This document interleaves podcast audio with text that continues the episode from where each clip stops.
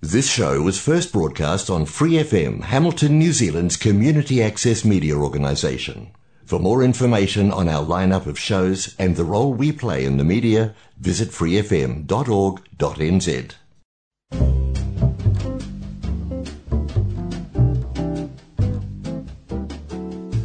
Kia ora, Brasil! O programa de rádio comunitária em Hamilton, na Nova Zelândia, para brasileiros ao redor do mundo.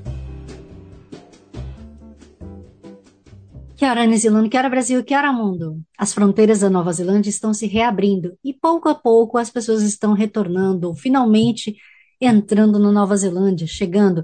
Aliás, se você está chegando agora, bem-vindo ao país. Espero que você tenha uma boa experiência de vida, se você conseguir ficar também, ou se é só de passagem, enfim, que seja proveitoso. Mas sabe, durante esse tempo de quase três anos de fronteiras fechadas, muitas pessoas passaram por apertos, por situações bem complicadas que eu vou te contar, viu? É, eu sei, teve muita gente que entrou porque eles são cidadãos, eles tinham visto de residente, eles podiam entrar ou inclusive tinham uh, conseguido a vaga, afinal de contas, porque entrar no MIQ, que era a quarentena do governo, não era uma tarefa fácil. O meu convidado de hoje vai contar o que aconteceu nesse tempo, porque há quase dois anos atrás a gente conversou e ele estava passando por uma situação bem complicada, porque a família dele ficou no Brasil. Ele tinha vindo primeiro para abrir as fronteiras, ou preparar o terreno para a família, né? E eles acharam que ia ser só por alguns poucos meses, mas que esses poucos meses foram se estendendo, estendendo até agora pouco. Então, sem mais delongas, meu convidado de hoje, Gladson Silva, muitíssimo obrigada por estar aqui no Quero Brasil. Ah, o prazer é meu. O prazer é meu estar de volta e dessa vez com outro semblante, né? Um semblante mais leve, mais feliz. Pois é, Gladson, na nossa primeira entrevista, há o quê? Dois anos atrás, foi tudo quase isso já, né? Isso. quase isso, quase dois anos, sim. Pois é. é. Você, vamos recapitular, afinal de contas, nem todo mundo ouviu aquele áudio, né? E não tinha o um vídeo naquela época. Você trabalhava em escritório no Brasil, né? Não era uma coisa assim. Você era um é... treinador, tudo mais, né? Mas conta, conta pra gente, por favor, como é que foi a sua trajetória? Teve várias profissões e até chegar nessa, na última né, que eu estava no Brasil, trabalhei de muita coisa já. Mas assim, como você perguntou, antes de ir para Nova Zelândia, eu era palestrante, consultor empresarial, tinha uma empresa, estava seis anos já funcionando no Brasil, a GM Consultoria. E essa empresa tratava de aumentar números, de uh, fazer os funcionários, treinamento de funcionários para lidar com pessoas, treinamento gerencial, uh, colocando em prática toda uma bagagem que eu tinha né, no longo de uma vida inteira trabalhando e depois fui para São Paulo, gerenciei, restaurante no Rio. Então, essa bagagem eu juntei, montei a empresa, estava ajudando várias empresas lá no Nordeste. E quando eu vim para cá, um pouquinho antes de vir para cá, era só isso mesmo, era só, só passando slide e, e dirigindo de uma cidade para outra, voando de uma cidade para outra, era só isso. Aqui o chicote estralou. Eita, nós. Madson, por que que você veio mesmo para Nova Zelândia? Por que que você não foi para outro país? Olha, uh, tinha um casal de amigos que, que, que veio para cá antes, e aí convidaram minha esposa, me convidaram, então já falavam bem do país, e depois que eu, na verdade, ninguém, acho que ninguém no Brasil, tipo, lembra que a Nova Zelândia existe, né? A gente acaba sabendo que a Nova Zelândia existe quando alguém que você conhece vai para lá. E aí as pessoas sempre falam bem, né? Quando falam, você vai pesquisar. E ao, e ao pesquisar, você realmente vê que é um local dos sonhos para morar com a família.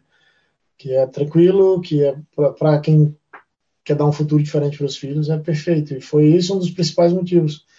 Uh, os amigos meus perguntam, né, questão, se é questão financeira, é. não, não foi nada a ver com dinheiro, porque eu, eu ganhava bem, eu tinha um carro, morava em Natal, no paraíso que é Natal, RN, na beira da praia, então mora lugar que as pessoas vão passar férias. Eu morava lá, eu vim de lá.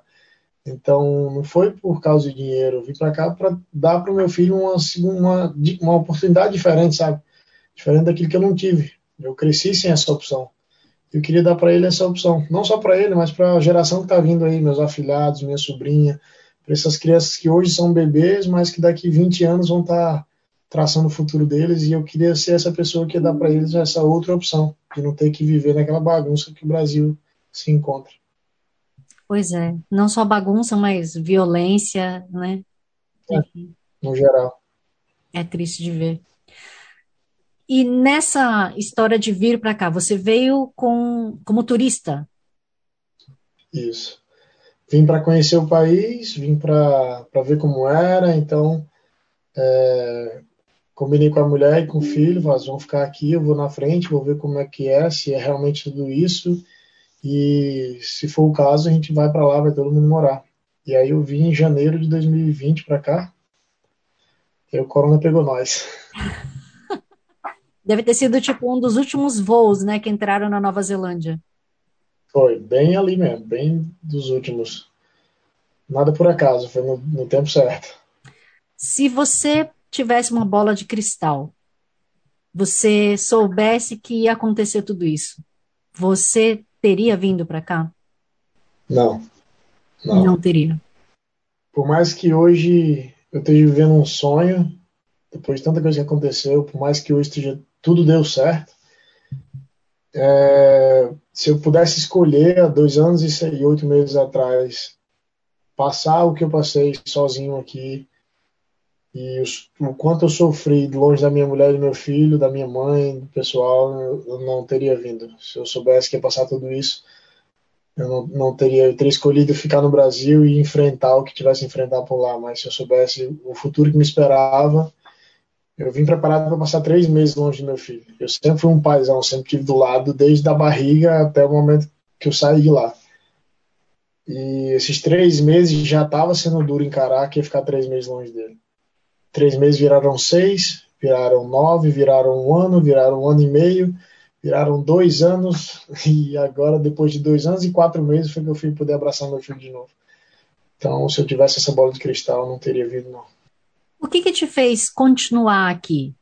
Por que que você não voltou? Tanta gente falou assim, ah, não tá feliz, vai embora. É, não dava. A Nova Zelândia não é a primeira das minhas aventuras, né? Eu já morei em sete estados do Brasil. E sempre que eu decidi sair da zona de conforto, ir para outro local onde ninguém me conhecia, eu iria começar do zero, eu sempre tive essa certeza que eu só não voltaria, só não desistia se eu quebrasse a ponte. Então, se eu, mantesse, se eu mantivesse a ponte, eu, na, na hora do, que fraquejasse, eu ia querer voltar. E quando você tem opções, quando a sua ponte ainda está construída, é muito fácil desistir. É muito fácil só andar para trás. Mas a partir do momento que você quebra as pontes, você não tem mais. Não dá para saltar de uma margem do rio para o outro. Você tem que ter uma ponte. Então, se você quebrou essa ponte, não existe a, a opção de desistir. Esse foi um dos motivos. O outro motivo, acho que o principal deles foi a força que a minha mulher tem, a minha mulher teve de estar do lado, de ser parceira, de quando eu pensei em desistir, ela estava lá e estamos junto, não desiste, aguenta mais um pouco, nosso futuro está aí. Então foi muito disso, eu acho que a junção de tudo. Meu filho quase me fez desistir várias vezes. Da, outra, da nossa outra conversa eu falei sobre isso, que ele não entendia por que, que a gente estava falando pelo telefone, chamava para brincar e vamos, não, então sai do telefone, vem brincar comigo. Então, essas coisinhas que ele não percebia mais que fazia, é que dava pancada maior. Não era o trabalho aqui, não era estar cavando buraco na chuva, não era carregar gibe na cabeça, não era nada disso. Era mais emocional do que o físico. Então, eu não desisti porque a ponte estava quebrada e porque eu tenho uma parceira do caralho. Desculpa o palavrão. Uma parceira foda. não dá pra não dizer um palavrão. Ela é carioca, então. Não tem problema. O, o que, que ela continuou fazendo lá no Brasil? Ela continuou trabalhando ou não rolou? Porque, afinal de contas, a pandemia acabou com um monte de postos de trabalho, né? Muita gente ficou sem emprego.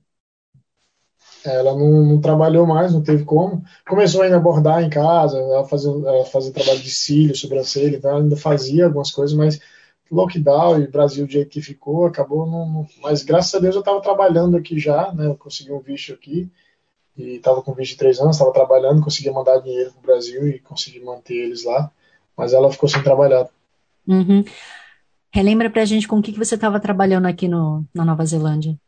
Ah, a, gente, a, a, gente costuma falar que a nossa profissão é imigrante, né? Imigrante trabalha com tudo.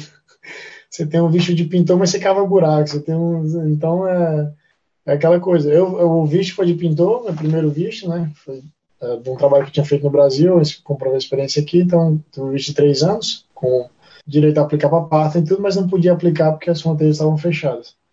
Então, você fica no, no visto de trabalho e, e acaba indo para o trabalho de, de peito aberto. O que tiver que fazer, a gente vai fazer. Se é para limpar, a gente limpa. Se é para cavar, a gente cava. Se é para carregar peso, a gente carrega. Se é para pintar, a gente pinta. Então, é bem isso. É profissão imigrante. Hum, entendi. Mas em hospitalidade você não chegou a trabalhar, né? Foi mais em obra mesmo. É, foi sempre na parte de construção. Era uma parte muito forte minha no Brasil, mas como eu falava com as pessoas que me conheceram aqui depois, a minha maior habilidade era na fala, né? Então, poder de persuasão, trabalhar com empresas, é, é falando que eu me destacava. E aqui, sem inglês, eu sou uma criança que está aprendendo a engatear, então você se torna burro. Uma das coisas que mais me afetou aqui emocionalmente foi o fato de você ser uma pessoa inteligente, você sabe o que fazer, você tem know-how, você tem conhecimento suficiente para fazer muita coisa, mas por não ter inglês você se torna um analfabeto, um completo burro nos olhos das pessoas. Então as pessoas olham para você, por mais que você tenha toda essa bagagem de vida que você tem, por não ter inglês você se torna simplesmente uma mula de carregar peso. E por ser grande e forte, então você acaba realmente, literalmente, sendo uma mula de peso. Então você, ah, põe, põe esse label aí para carregar essas madeiras e tá tudo certo. Então essa é uma das coisas que me, que me feria bastante. Porra, eu eu li tanto livro, eu estudei tanto, eu fiz tanto por tanta gente dentro de empresa e eu meu, meu maior poder eu não posso usar que é a fala. Então, isso me, me afetava legal. E aí, como é que você fazia para desestressar? Jiu-jitsu. É minha válvula de escape há 12 anos. Fantástico. Inclusive, você é bicampeão, né? Na Nova Zelândia. Tri. Tricampeão. Olha só, já atualizamos aí. Tem mais um depois daquela conversa. Parabéns. Agora eu já tenho um aluno campeão nacional, então já estou ramificando o negócio. Que bonito, parabéns. Obrigado. Tem muita gente que. Muita gente. Algumas pessoas que entram nos grupos de brasileiros ali perguntando: ah, eu quero ir através do esporte. A Nova Zelândia construiu uma, uma rede grande de, de, de união aí do jiu-jitsu, né? Um grupo de faixas pretas organizando encontros mensais. É o 13 terceiro encontro esse mês. Então, mais de ano que a gente reúne os faixa pretas para ter essa união do jiu-jitsu. Hum. É, aliás, então, você falou que tem esse encontro, né? São quantos brasileiros faixa preta em jiu-jitsu? Aqui na Nova Zelândia é difícil essa estimativa de falar o número exato, mas tem bastante. Tem bastante. Eu, eu chuto que no total a gente tem para mais de 200 faixas pretas na Nova Zelândia, no total, de né, kiwi e brasileiro. E eu digo que ah, é um aí half-half dessa galera, que os brasileiros começaram aqui, fizeram um trabalho muito bom. É, os primeiros brasileiros chegaram aqui na Nova Zelândia há 19, 20 anos atrás. Douglas Santos fez um trabalho excepcional aqui, uh, da Diastinho, o Pedro da Tucarra, são Paulo Sorriso, são os pioneiros e a galera que chegou há muitos anos atrás e difundiram o jiu-jitsu, espalharam o jiu-jitsu dentro do país. Tem o Oliver também, o Oliver tem muitas academias da Nova Zelândia. O Oliver que é kiwi, foi aprender jiu-jitsu lá e hoje... Então tem uma galera que chegou antes aí que fez um trabalho excepcional. Hoje tem muito, muita gente qualificada no jiu-jitsu da Nova Zelândia. É, e eu, eu, quando falo muito, ao mesmo tempo eu falo que ainda é muito pequeno o percentual. Né? A Nova Zelândia ainda está engatinhando no jiu-jitsu. A gente compara aí um pouquinho com a Austrália, é, que é, são os vizinhos aqui, a Nova Zelândia ainda está muito atrás e tem muito espaço ainda pela frente, tem muita coisa para acontecer. Uhum. Inclusive, a sua residência você conseguiu sendo atleta ou por causa do one-off? Não, eu, não eu, eu, apliquei a residência, uh, apliquei o visto de atleta na época, uma época, e faltou algumas comprovações de, de, de competições na América. Eu nunca competi na América. E eles alegaram que mais comprovações de, de, campeonatos que eu tenha vencido na América e de, de mais nomes, sabe? Não tinha esses campeonatos. Aí o plano foi segurar um pouquinho essa aplicação e esperar as fronteiras abrirem, ir para a América para competir, pegar esses títulos e aplicar de novo. Mas graças a Deus não precisou, né? A residência veio antes aí nessa bênção que Deus mandou para nós e, agora tá mais em paz. Agora a gente vai competir lá por hobby. Oh, muito bem. É, mas aí você, para representar a Nova Zelândia, por exemplo, você precisa ser cidadão, não, né? Como que funciona isso? Para representar a Nova Zelândia, sim, acredito que sim. Eu, não, eu, na verdade, não fui atrás disso. Eu vou estar representando a Nova Zelândia a partir do momento que eu vou lutar na América e eu vim da New Zealand. Então, a minha academia é ZR Team New Zealand. Então, é, vai estar representando de qualquer forma. Mas lá no, nos meus, no meu perfil de atleta tá que eu sou brasileiro, né? Então, de qualquer forma, está representando o Brasil. Hum, entendi. Mas você não fica com o coração meio, assim, dividido? Se você tiver que escolher entre Brasil e Nova Zelândia, ou não? É fácil? Não, com relação a isso, eu não me sinto dividido, não, porque é, no Brasil nunca tive academia, no Brasil nunca fui professor, de fato, é, ganhar a vida como professor, nunca tive a pretensão de ser atleta profissional no Brasil, porque a chance é mínima e você no Brasil tem que matar um leão por dia, e quando você é atleta no Brasil, é muito mais difícil você ter um nome reconhecido. O caminho é muito mais longo. Então, no Brasil, eu era, eu era consultor empresarial e palestrante e fazia jiu-jitsu por hobby. Aqui eu posso inverter isso. Aqui eu posso fazer jiu-jitsu como profissão e ganhar bem e ser reconhecido e essa é a diferença. Então, se eu tivesse que representar fora, eu facilmente representaria Nova Zelândia, porque foi a Nova Zelândia que me deu essa oportunidade. São os meus alunos daqui que me dão esse, o nome que eu tenho hoje, são as competições que eu fiz aqui, que, que me colocaram na posição que eu estou dentro do país hoje, e as pessoas me conhecem pela Nova Zelândia. É, não, não foi no Brasil que eu fiz esse nome. Assim, eu tinha várias competições no Brasil, trouxe uma porrada de medalhas de campeonatos de lá, mas foi aqui que eu abri a academia. Então, representaria fácil a Nova Zelândia com muito orgulho. Eu adoro esse país e, e faria isso facilmente. Que legal. Cigano, você ainda tem planos e projetos aqui na Nova Zelândia? Ou, sei lá, porque, pô, tricampeão já, nacional. É o que, que ainda falta para você? Olim Olimpíada ah, então, não tem, certo? Não é Olimpíada, não é olímpico. Não. Meu objetivo agora na Nova Zelândia é claro, fazer meus alunos serem campeões. É, com os meus alunos. É fazer um time gigante, é, fazer com que eles é, ganhem os campeonatos. Apesar assim, a gente, a gente fala tricampeão nacional, mas é por uma federação, da federação daqui da Nova Zelândia, que é a única que tem. Assim, a, a maior que tem, a mais organizada.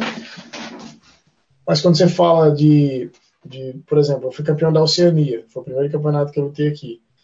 Mas eu teria que representar também pela, por toda a Oceania, mas vieram pouquíssimas pessoas da Austrália, não foi ainda um campeonato onde você pode realmente bater no peito e falar, eu sou campeão da Oceania, porque não teve muitos, muitos competidores representando toda a Oceania. Meu objetivo como professor agora é fazer meus alunos ganharem campeonato e, e viverem essas emoções de, de campeonatos de jiu-jitsu, mas como atleta é ir para fora. Agora é competir Austrália e América. Eu quero, ano que vem, ir para a Austrália e lutar os grandes campeonatos de lá. Quero ir para a América. Eu, eu, esse ano eu ia lutar um Mundial. Fiz minha inscrição, estou lá na chave. Eu ia para Las Vegas para lutar. É um, um, dos meus sonhos de jiu-jitsu, como eu tinha te falado na nossa outra entrevista, né? Um era pegar a faixa preta, o outro era ser campeão mundial e o terceiro era dar a faixa preta para meu filho um dia. E o segundo sonho, que é ser campeão mundial, eu estava muito predestinado a realizar esse ano, ia tentar. Fiz a inscrição, estava tudo certinho. Aí a, a, o visto americano ainda não está essa enrolada de, de, processo, de tempo, e aí não vai sair a tempo porque o campeonato já é mês que vem, já é dia 3 do mês que vem. E, e eu não consegui ir. Eu já deveria estar na, na América já, fazendo um camp, alguma coisa por lá, mas não deu. Então, vou agora com a residência, acredito que vai ser mais fácil tirar esse visto. Então, ano que vem, estou lá com certeza. E esse é meu objetivo a partir de agora: ter tempo para cuidar do corpo, cuidar da alimentação, treinar pesado e competir representando a New Zealand aí fora, do, fora do, da área do país. Vamos, vamos cruzar o oceano para lutar. Uhum. Aliás, você tinha passado por uma contusão recente, não era?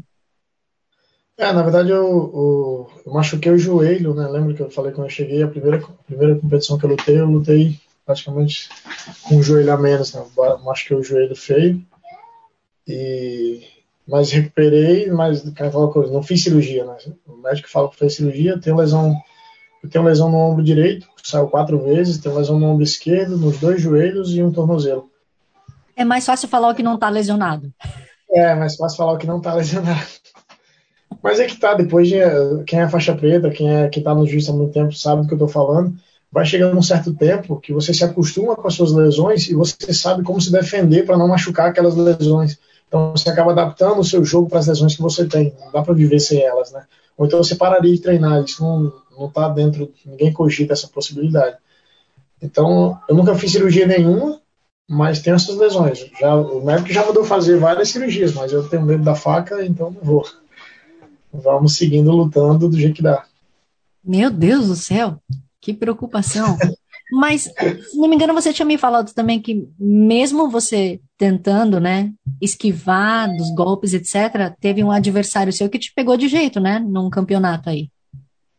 Acho que ah, pegou no joelho. Foi ainda, ainda foi da primeira, da primeira, do primeiro campeonato, que eu tava meio que mancando, não tava pisando direito no, no, na, na, na, luta que eu fiz com ele, eu tinha feito uma luta já que eu fui fazer com ele, eu tava com o joelho meu ali, não tava 100%, ele percebeu, e aí começou a jogar só em cima do joelho. Porque é uma estratégia também de alguns lutadores que quando tem alguém lesionado, você acaba indo em cima da lesão para acabar a luta mais rápido. E aí eu passei por algumas dessas também. Você usa esse tipo de estratégia também? Não, eu nunca precisei usar, não. Talvez no final de um mundial, se eu tô vendo, eu vou usar a estratégia. Mas uma coisa que não vai, não vai valer tanto assim, que não é algo simbólico, machucar alguém para ter uma medalha, não, não, tá, não é muito do meu. Eu sou mais ali mais do lado da ser humano ali. Hum. E, não, e não ir por isso daí. Mas se tiver que fazer, a gente faz. Hum. A Marcela, que infelizmente é tímida e não quis participar da nossa gravação, ela já conseguiu se adaptar bem, já está falando inglês. Como é que tá a vida dela aí? É lógico que se ela ah, contasse seria diferente, mas enfim, né? Total. Vou, vou, vou dar o melhor para tentar levar a resposta o mais próximo possível. Assim que eles chegaram, se adaptaram bem com o fuso horário, foi muito rápido. O inglês, eu, eu sinceramente, se eu tivesse que, eu ia rir agora, mas eu não tenho um pingo de dó, porque ficou dois anos eu falando, estuda inglês, estuda inglês, você vai precisar de inglês. Não, eu vou estudar, estou estudando, mas nunca estudo de fato. E quando chega aqui, falei, quando você chegar, não vou traduzir nada, se vira.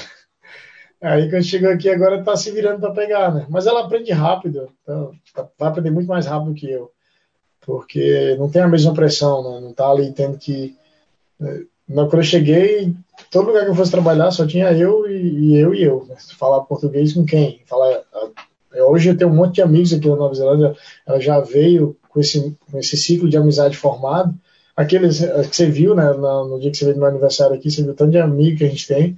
E muita gente fala inglês, português, estão ajudando ela muito, então vai pegar muito rápido. Uhum.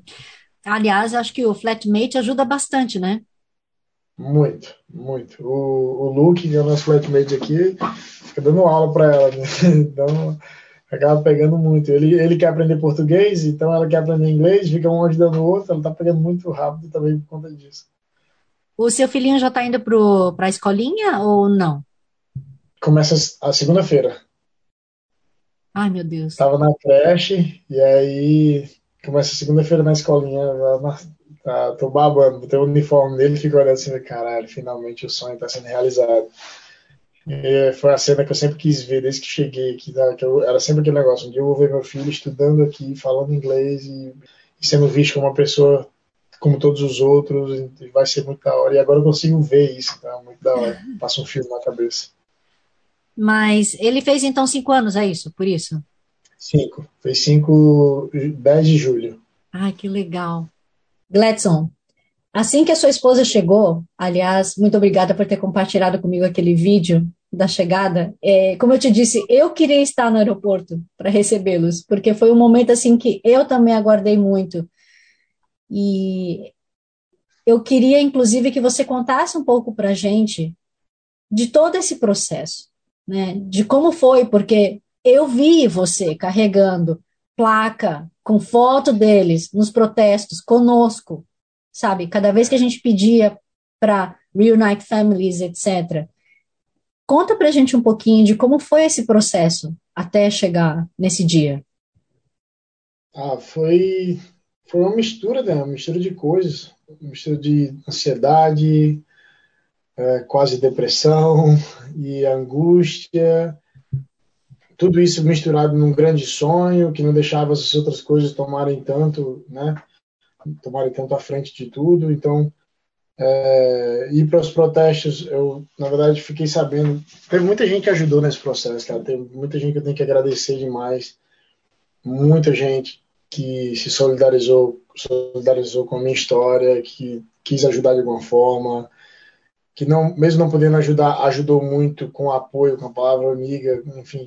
Aquele protesto em si, eu fiquei sabendo por conta de uma aluna minha que que não é brasileira, né, que já é, é cidadã neozelandesa, e ela quem foi atrás, ela quem achou, ela quem fez o cartaz, é, foi ela e outro aluno meu, a gente foi, ela me convidou para ir para o protesto, eu nem sabia que existia, foram comigo, então, inclusive eu agradeço muito a ela, porque tipo, ela não só ia, não só aquele protesto, mas ela fez abaixo assinado, ela foi, ela falou com gente do governo, ela mexeu tudo que ela pôde mexer para tentar ajudar de alguma forma às vezes dava uma certa frustração, porque tudo que era feito, tipo, só batia na trave, batia na trave, batia na trave. Tinha momentos que eu achava que não ia mais dar certo, eu, às vezes parava, pensava sozinho, será que um dia eu vou ver minha família de novo? Porque, tipo, não tinha esperança. Uma coisa que eu sempre fui foi muito esperançoso, eu sempre guardei muita certeza dentro de mim. E vim para Nova Zelândia mexeu minhas estruturas de um jeito que eu tava eu perdendo a esperança, tipo, agora vai, agora vai, agora vai, e não ia de novo. Então foram dois anos e quatro meses de agora vai e nunca ia. Até que, tipo, final do, final do ano passado, eu decidi, decidi que não iria mais continuar. Se até dezembro não tiver notícia de alguma coisa que vai mudar, eu tô indo embora, não vou mais ficar.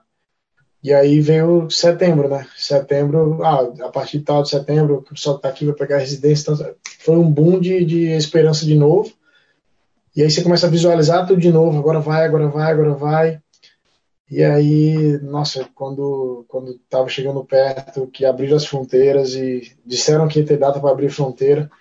Não, não, vem como turista, a gente só quer se encontrar de novo. não quer mais saber se aplica Vigipatner, se sai residência, foda-se. A gente só quer saber de se ver de novo, poder abraçar o filho de novo.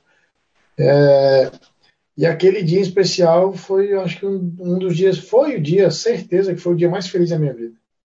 Aquele dia naquele aeroporto. E até tem um, grande amigo meu, Rafa, que ele me falava isso, e eu, eu, eu, intimamente meio que duvidava, porque ele falava: o dia mais feliz da minha vida foi quando eu vi minha mulher e meu filho passando naquela porta daquele aeroporto. E eu falava: mas como assim? O dia mais feliz da sua vida supostamente seria o dia que seu filho nasceu, né? Eu, na minha cabeça. E ele: não, não tem, não tem comparação. Depois eu entendi ele. Depois, Rafa, beijão pra você se estiver vendo isso aí. Depois eu entendi ele, porque realmente é o dia mais feliz da sua vida. São dois anos e quatro meses de uma espera que você não sabe se vai ver de novo do mundo funcionando do jeito que estava. E você fala, ah, mas o dia mais feliz não foi quando ele nasceu? Mas quando ele nasceu, eu estava esperando.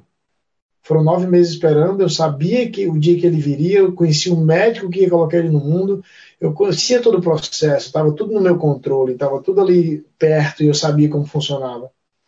Aqui não, aqui foi totalmente no escuro. Então, eu não sabia do dia seguinte, eu não sabia da certeza se a gente ia se ver de novo, não sabia de nada. Então, abrir aquelas aquelas portas ali, ver ele saindo, para mim foi uma emoção que não tem explicação, não dá, não dá para explicar em, palavras, eu nunca conseguiria descrever. É, um dia, quando eu for lançar meu livro, vai ter essa parte lá, mas eu tenho certeza que quem lê não vai conseguir entender. Nem agora eu falando para você, você me olhando, você consegue entender, porque não tem explicação. É você eu, eu lembro nitidamente da minha voz quando eu chamei o nome dele. Se você ver o vídeo, dá para escutar que eu vou falar Theo e o Theo quase não. Theo, tipo, travou. Eu só queria me ajoelhar, abraçar ele e chorar. Era a única coisa que eu queria fazer na minha vida naquele momento. E foi bem verdadeiro, foi do caralho. Eu me emociono falando porque para mim é reviver tudo de novo. Então, eu não... por isso que você perguntou da bola de cristal. Cara, eu não faria. Eu não faria. Eu, sou, eu amo meu filho, eu sou pai pra caralho, eu amo minha esposa e sei o quanto vai ser bom para eles agora, mas eu não faria de novo. Tipo, não, não passaria por aquilo. Só eu sei o que eu sofri, sabe? Tem gente que julga, eu sei que tem gente que, que ainda tem a maldade no coração de julgar em algum momento ou falar alguma besteira, mas não, não tenho o que falar, é, só eu sei. Só uhum. eu e Deus. Não tem ninguém que, que enfim, que consiga imaginar o, essa emoção. Sabe? Então, para mim é isso. A descrição é essa. Do início ao fim, uma mistura de sentimentos e no final a maior felicidade que eu podia ter na vida de revê-los. Uhum. É, não, eu não estive nos seus sapatos, mas acompanhei, né, um bocadinho e sim, é. eu consigo te entender. Acho que tem muita gente que nessa pandemia teve que passar por situações parecidas. Muitos caíram pelo caminho e você foi um dos que conseguiu ficar em pé, né? É, foi duro, mas a gente é jiu-jiteiro, né? A gente não gosta de cair. Ou cair, mas tem que levantar, né? Cair a gente machuca, a gente finaliza no chão mesmo, mas não desistir não. Dá um te mata, dá um te mata. Ô Gladson, você chegou a tentar algum pedido, algum processo, protocolou, sei lá, qualquer coisa, ficou ligando para a imigração? Você fez alguma coisa nesse meio tempo para tentar resolver? Fiz, eu entrei com pedidos de. pedidos de. Como é que eles chamavam? É... Isenção, sei lá, né? Exceção. Alguns pedidos, algumas coisas assim, em particular, contando a minha história, fiz carta, é, várias pessoas, várias, muita gente me ajudou no processo várias pessoas, vários kiwis, a galera do jiu-jitsu, tem muito a agradecer também. A galera fez muita carta falando sobre mim, sobre os projetos que eu tinha para Nova Zelândia, sobre tudo que eu já tinha feito aqui, sobre como era, eles imaginavam que era difícil estar longe da família. Várias faixas pretas, amigos, faixas pretas amigos meus fizeram carta de apoio, a gente juntou tudo isso, mandou para o governo. Assim, fez de tudo, tudo que a gente podia fazer foi feito. Mas é, tudo é no tempo de Deus, velho. Tudo é no tempo de Deus. Eu tava falando com a minha mulher e meu filho esses dias, a gente tava no carro, dirigindo ele na motorway, vindo para casa, e eu conversando com a minha mulher, eu falei, velho, por mais que tenha sido doloroso, por mais que tenha sido sofrido, por mais que eu tenha passado o que passei, você passado o que passou lá, mas foi no tempo certo. Porque se eu, eu parando para imaginar, como seria ter minha família aqui? Porque assim, quando a gente estava falando sobre isso, eu estava já no meu carro, mostrando para ela a cidade, sabendo onde eu estava indo, falando inglês e eu podendo dar suporte para eles agora que eles chegaram. Se tivesse sido antes, eu não teria carro, não teria inglês e seríamos três perdidos em Auckland, entende? Então, querendo ou não, é, Deus é maravilhoso, sabe? Nada é por acaso. Eu, a frase, a primeira frase que eu aprendi em inglês foi Nothing happens by chance, e é a frase que eu carrego para a vida é a frase que está no logo da minha academia, é a frase que eu mais acredito. Nada é por acaso. Não, não se move uma agulha de um local se ela não tiver que ser movida. Não existe acaso. Eu não acredito em acaso. Eu não acredito em sorte. Eu fico. Poucas coisas na minha vida me fazem ficar puto, perder a paciência, mas uma coisa que me deixa totalmente irritado é alguém olhar para mim e falar que eu tive sorte. Sabe? Ah, você teve muita sorte por isso. Cara, você vai me ver realmente muito irritado, porque eu não acredito em sorte, esse é um motivo e outra porque sorte para mim é só desculpa que um fracassado dá para o sucesso de alguém, sabe? Uma pessoa que não conseguiu e está e tá ali nomenclaturando o seu esforço, sabe? Colocando o nome no esforço que você teve, no preço que você teve para de pagar, e ele está falando só que foi sorte. Então, é, não acredito nisso. Eu acho que tudo foi no tempo de Deus, tudo foi no tempo certo, e nada acontece por acaso. Uhum. Aliás, falando em levar a sua família para passear e apresentar a cidade, etc., qual foi o primeiro lugar que você os levou e por quê? Primeiro, na verdade, eu não, eu não consegui fazer o que eu queria ainda. Eu tenho planos né, de, de, de levá-los em alguns lugares, que são lugares marcantes para mim, que eu não consegui ainda, a gente não fez. Primeiro lugar para passear, assim, que eu levei a Marcela, e a gente foi meio que a gente foi com o campeonato também, foi, foi Tauranga, porque, na minha opinião, é a cidade que mais lembra o Rio de Janeiro. Quando você vira aquela orla de Tauranga ali, é como se você estivesse no Rio, e é um clima muito, principalmente no verão. Então eu falava para ela direto isso, e ela sempre queria conhecer ali aquela, aquela quando a gente chegou lá, falou, olha, essa aqui é, na minha opinião, pelo menos pelo que eu conheci na Nova Zelândia até agora, é o lugar mais Brasil, assim, visualmente falando, dobrou aquela orlinha do lado do morro, veio aquela visão e aquelas, aqueles restaurantes na beira da praia, aquilo ali para mim é o Brasil. E vôlei, né, na praia. É, exatamente. Então é, é, bem, é bem isso. Foi o primeiro lugar assim que a gente foi. Mas tem lugares aqui que marcaram para mim que eu quero muito levar ela para conhecer. Rotorua, eu adoro Rotorua, adoro a cultura Mauri, a, a Vila Mauri, que eu tenho amigos lá e já fui lá várias vezes. Sou doido para levar ela lá para apresentar. Tem um local, uma praia aqui em Auckland, que eu esqueci o nome da praia, mas eu lembro que foi um dos momentos mais difíceis que eu passei aqui na Nova Zelândia com relação à minha mente. Né? Foi a primeira vez que eu fraquejei assim, a mente, que eu quase realmente entrei naquele negócio de depressão, aquela coisa. Eu fiquei uns três dias assim acampando na praia sozinho no carro, só chorava. E teve um local que marcou muito para mim. É, não lembro o nome da praia agora, mas eu saí caminhando de manhã na, na maré baixa, saí caminhando na, assim, do lado do, das rochas e andei muito, andei muito. Eu lembro que cheguei na, no, na quina do negócio assim, o, o mar tava com a maré baixa e eu peguei uma pedra e comecei a riscar na outra pedra, uma pedra mais. A pedra do banhada ali pela água estava um pouco mais mole, né? E aí eu risquei a data que eu estava lá, escrevi meu nome, o do Theo, da Marcela, a data que eu estava escrevendo aquele dali. E foi o dia que eu chorei muito. Eu depois eu escrevi aqui sentado na pedra, olhando para o mar, para o nada e chorando muito. Aí tomei um banho na água gelada e aquele dia, aquele dia me marcou porque foi um dos momentos mais difíceis, né, mentalmente falando. E eu falei para Marcelo, um dia eu quero levar vocês lá nessa pedra, porque isso foi há um ano e pouco atrás. Então, chegar naquela pedra com eles e, e lembrar daquele momento vai, vai me trazer uma recordação, assim, uma sensação de dever cumprido. Então, acho que é um lugar que eu queria levar eles. Com licença. Elzinho, é verdade que você vai começar a ir para a escola? Uhum. Segunda-feira. O seu papai te ensinou como é que fala inglês, meu filho? Sim. É? O que, que ele te ensinou? Hi, let's play. Hi, let's play. Só que ele aprendeu. Hum. Aprendeu o que interessa, né, Théo?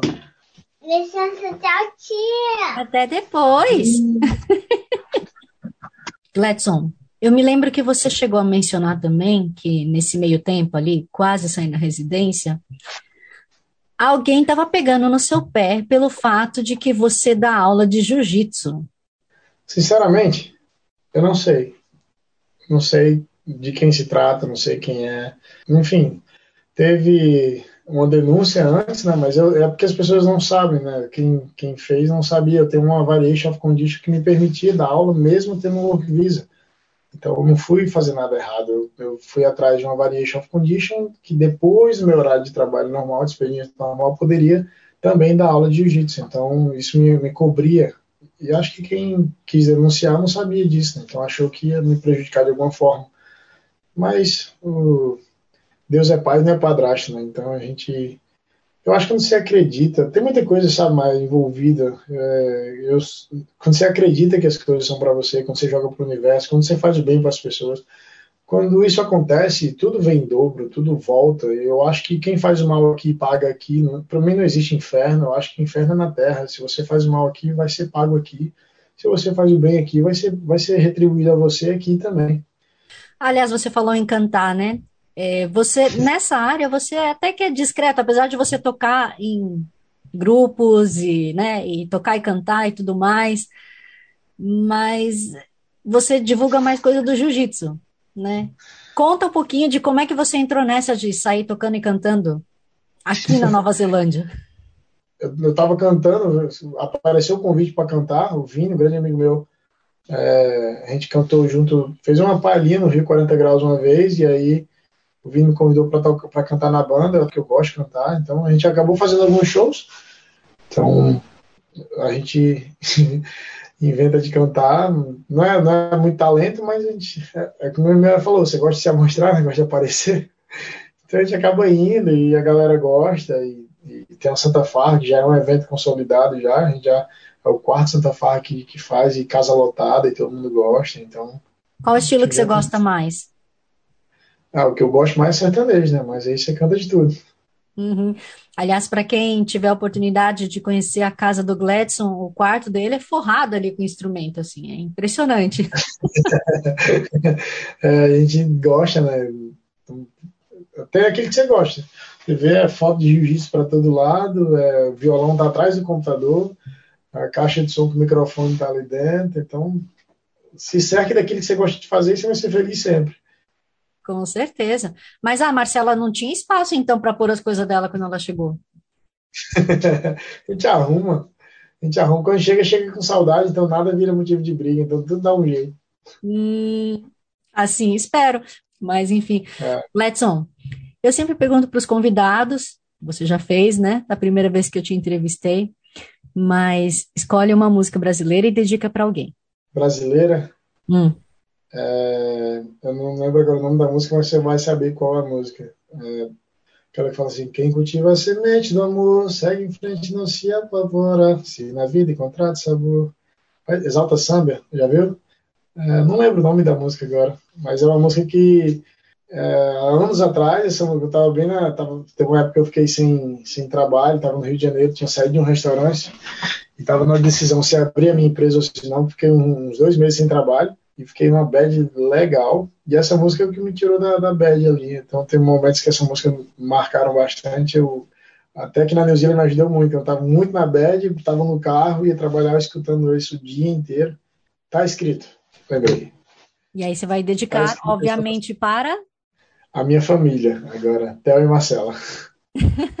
aquela outra, aquela outra, outra música era mais de romance, era do início de relacionamento, mas essa tá escrito e é a música que eu dedico a, a determinação, a força, a, a, persistência que a gente teve nesses dois anos e quatro meses longe um do outro. Uhum. E se alguém quiser fazer jiu-jitsu com você, aí em Auckland, como é que faz? Agora é só, só chegar. a gente está situado no Monte Wellington, Academia ZRT New Zealand. Se colocar no Google, tem todas as informações. ZRT New Zealand vai aparecer lá, telefone, endereço, vai aparecer tudo. É, marca, não precisa nem marcar, só vem. Vai estar aberto toda noite, de 6 até 9. Então, aparece lá no endereço e será sempre bem-vindo. Eu costumo dizer que a gente está construindo uma família muito, muito bonita e quem quiser fazer parte disso e aprender jiu-jitsu e fazer parte de uma família, é só, só colar. É mais que bem-vindo. Criança também, né? Você tem aula mais cedo, é isso? Sim, a partir de 4 anos de idade. É, de 4 anos de idade até a idade limitada serão bem-vindos. Hoje eu tenho meus pequenos, a razão do, sabe, é muito da hora. Meus alunos, tem mais de 40 alunos criança hoje e eles são demais. Foi, seguraram muito uma barra aqui sem meu filho. Tem, esses foram meus filhos emprestados durante muito tempo para matar a saudade do meu. Então, meus alunos, a Maria, mata e morro por eles. e aí, criança, é uma hora de aula ou é menos? A criança de 4 a 6, de 7 a 9, de 10 a 14. De 4 a 6 e de 7 a 9 são 40 minutos de aula e 50 minutos de aula e de 10 a 14 já é uma hora de aula, e é a mesma coisa dos, dos adultos. Hum, entendi.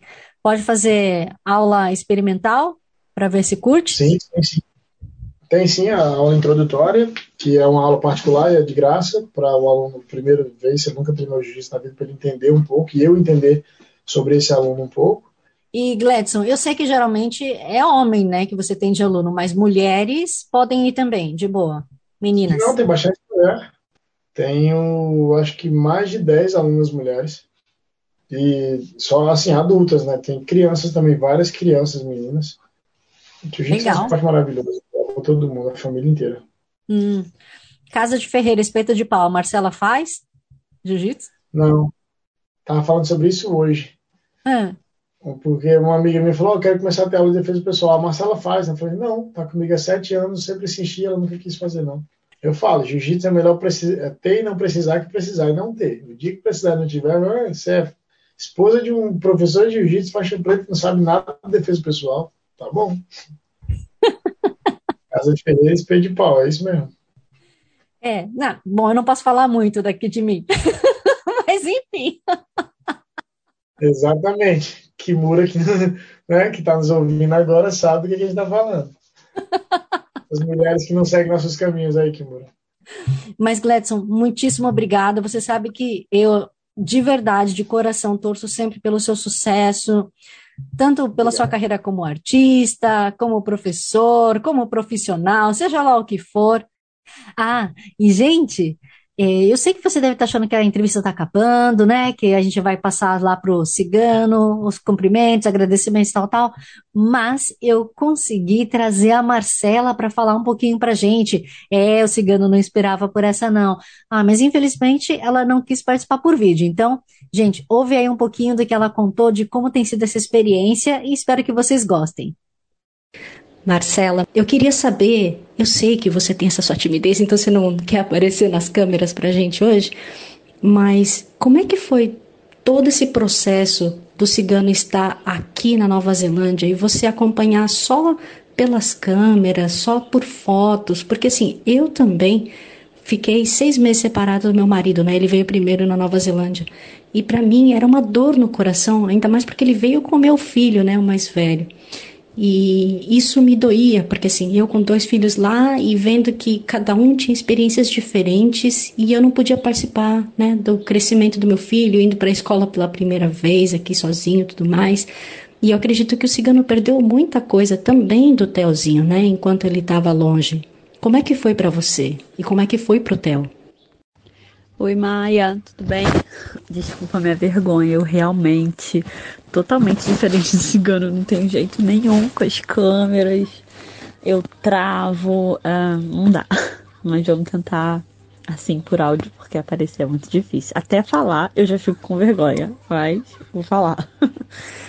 é sobre o quanto foi dolorido e difícil a separação, é assim para mim foi muito dolorido ah, por essa separação pai e filho, sabe? Porque exatamente por essa questão de você falar, que você falou, perdão, é, de perder muita coisa, principalmente na fase em que o Theo estava e o tempo que foi, né? Porque para uma criança maior, seis meses não fazem muita diferença, às vezes, né? Cinco anos para cinco anos e meio, não tem muita diferença, mas ele saiu de lá, então eu tinha dois anos e meio do Brasil, né? Que ele veio para cá. E de dois anos e meio para três faz muita diferença. Ele é assim, perde-se muita coisa. Aí de três anos para três anos e meio, muita coisa. Até os cinco, nossa, desenvolvimento de fala, escola, muita coisa, muita coisa mesmo foi perdida e isso me doía. Porém, eu tentava amenizar isso usando o telefone, por exemplo, aniversário, eu só cantava parabéns com uma chamada de vídeo. Né, foram dois aniversários do Telzinho uh, sem ele.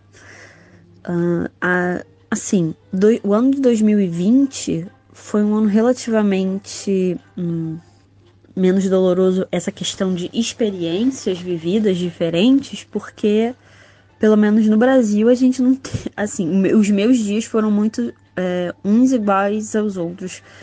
Foi trancado dentro de casa e tudo mais. Lá no Brasil, é, eu acho que eu fiquei mais. A gente ficou mais tempo convivendo com o Covid efetivamente, né? Aqui as coisas começaram a, a, a andar. Eu ficava feliz pelo Gleidson poder estar é, tá trabalhando, ele podia estar tá encontrando amigos, enquanto a gente lá ainda estava meio com medo, o vírus estava tava meio caótico lá. Brasil, todo mundo sabe. É, mas a gente tentou o máximo que não fosse dolorido com o uso de videochamada, de aí o Theo foi para a escola, as lives, a, a escola fazia live é, de apresentação, dia dos pais, apresentação. Então eu já falava para ele, olha, tá o horário daí, vai ser a apresentação do Theo. Uh, e aí você assiste, vai ser live, eu mandava o link assim que começava, eu falava, olha o Teto se apresentando, vai começar em dois minutos, entra na live, para tentar fazer com que não se perdesse muito, né, esse vínculo entre os dois, mas me doía muito, me doía muito. Pro Theo, ele não demonstrava que estava sendo difícil, criança se adapta muito rápido, né, olha, já tá aqui falando. Criança se adapta muito fácil às coisas e como eu estava na casa dos meus pais, ele meio que pegou meu pai para uma referência, Mas assim que chegou aqui, ele também já abandonou meu pai. e tá um grude com o pai dele. Você chegou a pensar em algum momento, por exemplo, que não ia dar certo?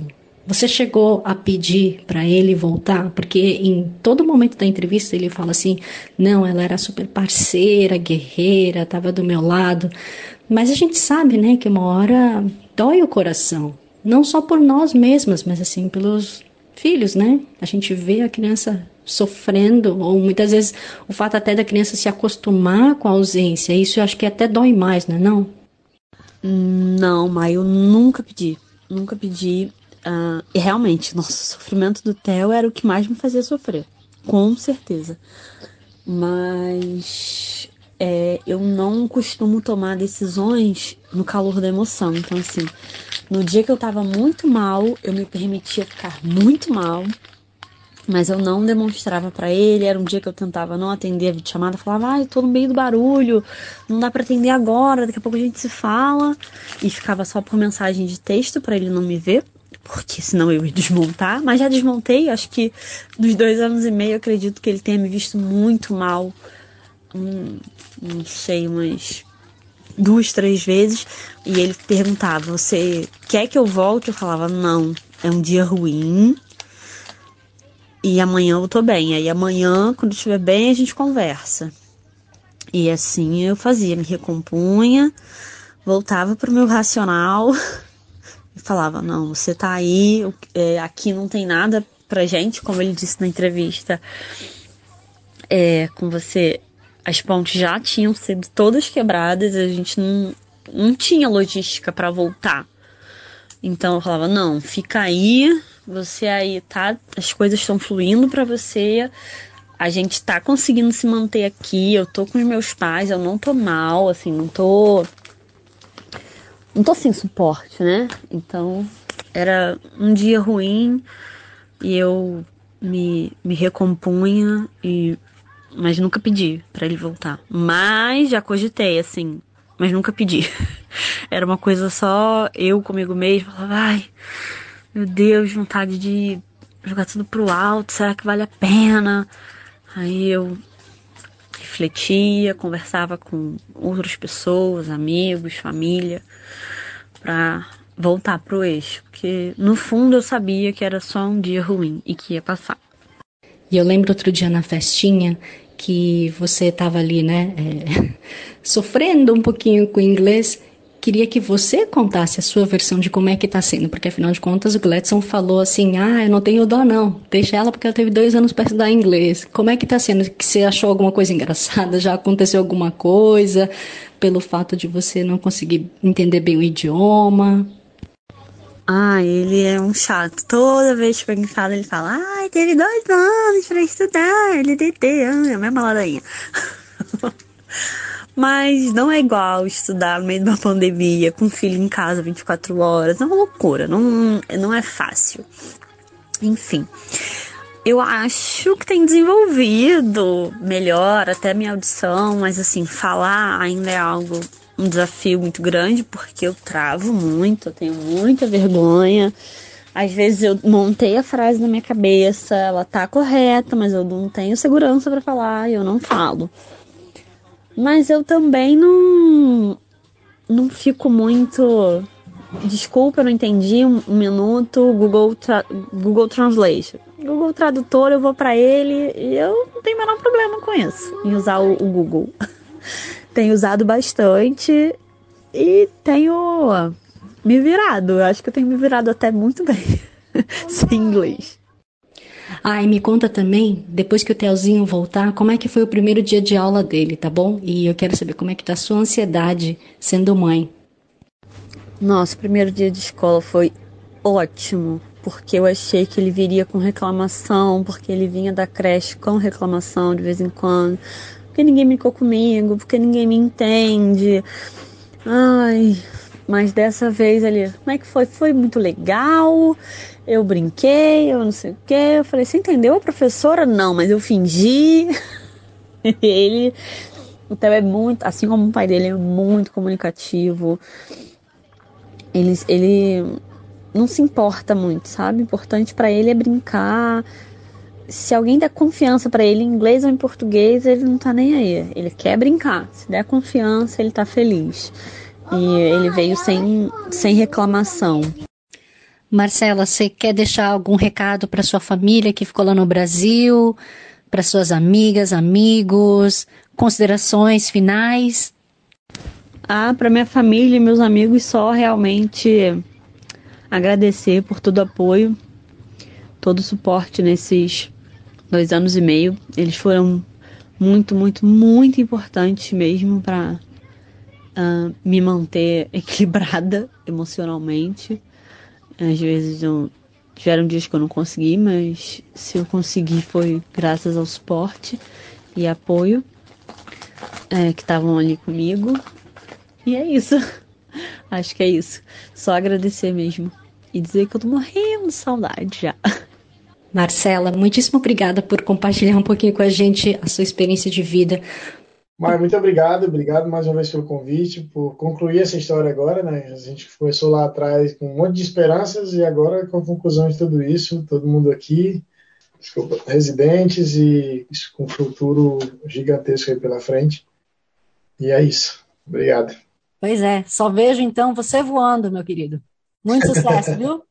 Pois é, meus queridos ouvintes espectadores. Essa é uma partezinha da história do Gladson, o cigano. Olha, para mim me deixou com o coração muito apertado vê-lo assim sofrendo todo esse tempo. E acredito também que, né, da mesma proporção a Marcela, do outro lado do mundo. Então, olha, para você família linda, maravilhosa, Adoro vocês e, como eu disse, de coração, desejo todo sucesso do mundo, viu? E se você, querido ouvinte ou espectador, também quiser compartilhar sua história de vida, sua experiência, seu projeto, entre em contato comigo, que era Brasil, Brasil com Z, seja pelo Facebook ou pelo Instagram, que eu vou adorar poder compartilhar, de repente, um pouquinho dessa história que pode aquecer o coração de outra pessoa também.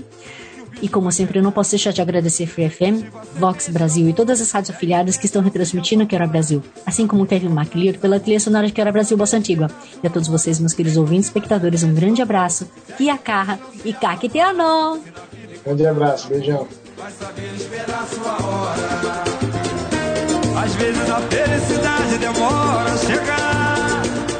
Aí é que a gente não pode deixar de sonhar guerreiro não pode dar luta, não pode correr. Ninguém vai poder atrasar quem nasceu pra vencer. É dia de sol, mas o tempo pode fechar. A chuva só vem quando tem que molhar. Na vida é preciso aprender. Se colhe o bem que plantar.